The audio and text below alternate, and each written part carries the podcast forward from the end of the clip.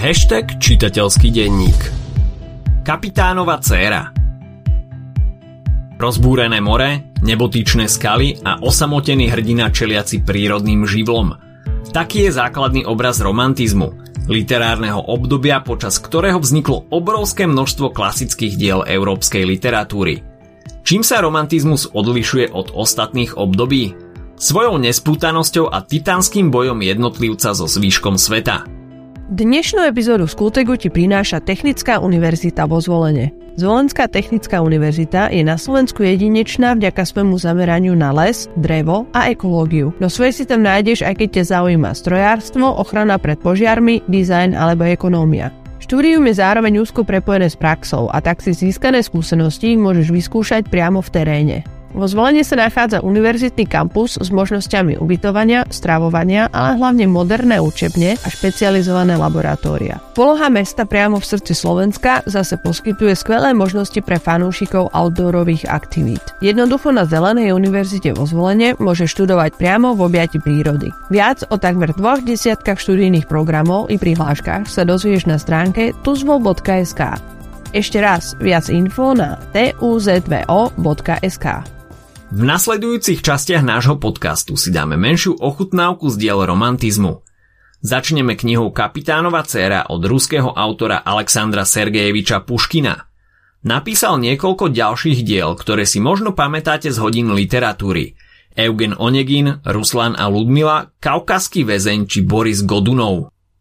Najprv si však v krátkosti charakterizujeme romantizmus. O svetovom romantizme môžeme hovoriť od konca 18. storočia až do polovice 19. storočia. Je preň typický subjektivizmus, ktorý prerastá až do idealizmu. V popredí je úloha jednotlivca, jeho pohľad na svet, jeho citové prežívanie. Tento osamelý hrdina bojuje so spoločnosťou i so sebou samým. Pre jeho konanie je typický titanizmus. Viete o čo ide?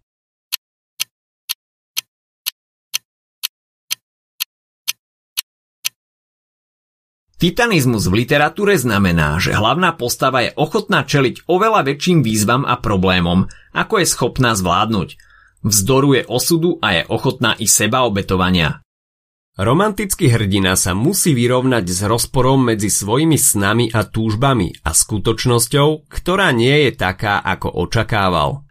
Toto často vedie k pesimizmu a odcudzeniu od spoločnosti. Romantickí hrdinovia potom hľadajú útechu v minulosti – ktorá je však silne idealizovaná. Pred svetom unikajú do budúcnosti, prírody alebo rôznych exotických krajín. To je tiež prípad Child Herolda od Lorda Byrona, ktorému sa budeme venovať v ďalšej časti. Hlavnými postavami romantických diel bývajú outsidery, videdenci, zbojníci, tuláci a vyhnanci. Čo sa týka námetov, autori často čerpali zo stredoveku, Napríklad z artušovských legend, najmä v prípade anglického romantizmu. U nás sa inšpirovali hlavne ľudovou slovesnosťou. Keď sa vrátime k dielu Kapitánova dcéra, začneme krátkým popisom politickej a spoločenskej situácie vo vtedajšom Rusku. V Rusku panovalo nevoľníctvo a cárova despotická vláda vyvolávala mnohé povstania, najmä zo strany tzv. dekabristov – ich názov je odvodený od ruského slova pre mesiac december. Dekabristi povstali proti cárskému režimu, proti útlaku, tyranii, poddanstvu a cenzúre. Povstanie bolo, ako to už v týchto režimoch býva, krvavo potlačené.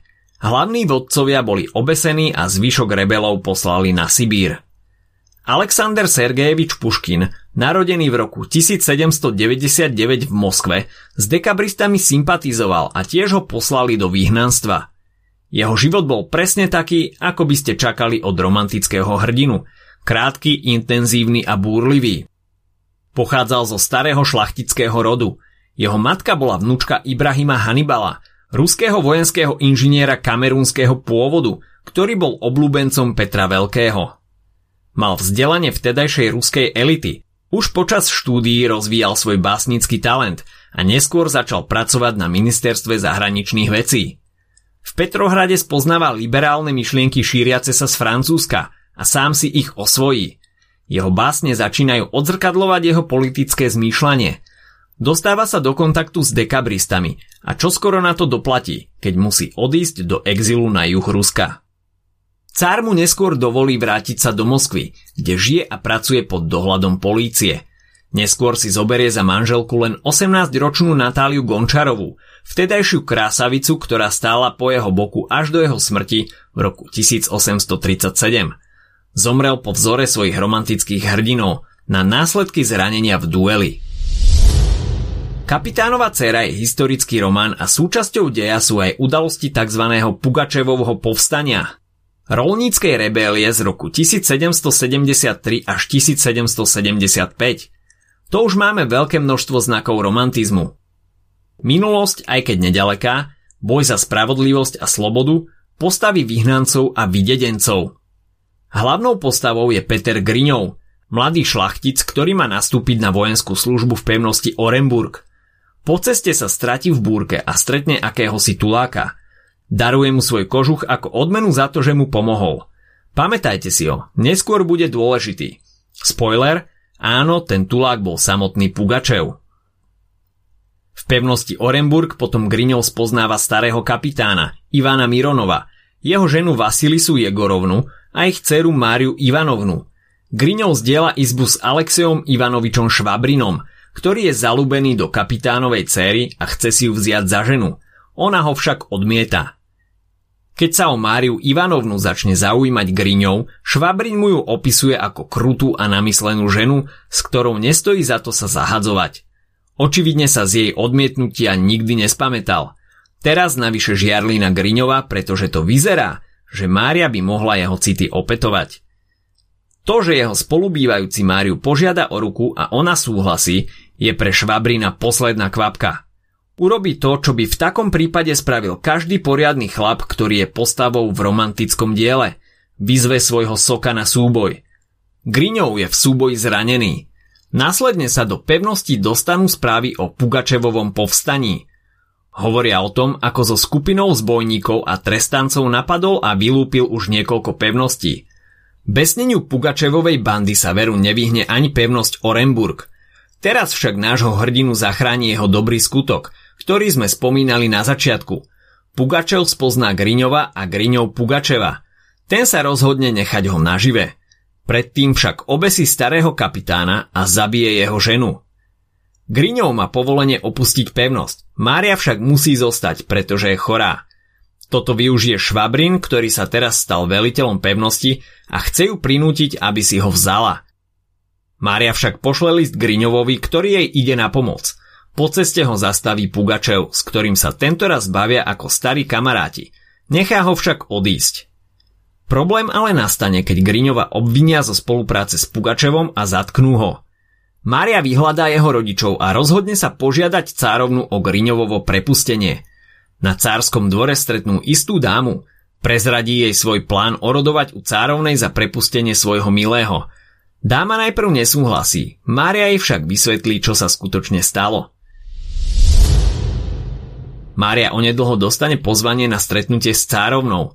Na jej veľké prekvapenie zistuje, že dáma, s ktorou sa stretla, bola vlastne samotná cárovná. Griňov je prepustený, Pugačeva popravia a Griňov s Máriou sa konečne zoberú. Veľmi romantické. Konec dobrý, všetko dobré. Ak sa ti dnešný podcast páčil, nezabudni si vypočuť aj ďalšie epizódy z Kultegu alebo našej série hashtag čitateľský denník – v nej sme spracovali 3 desiatky diel, ktoré by si mal poznať.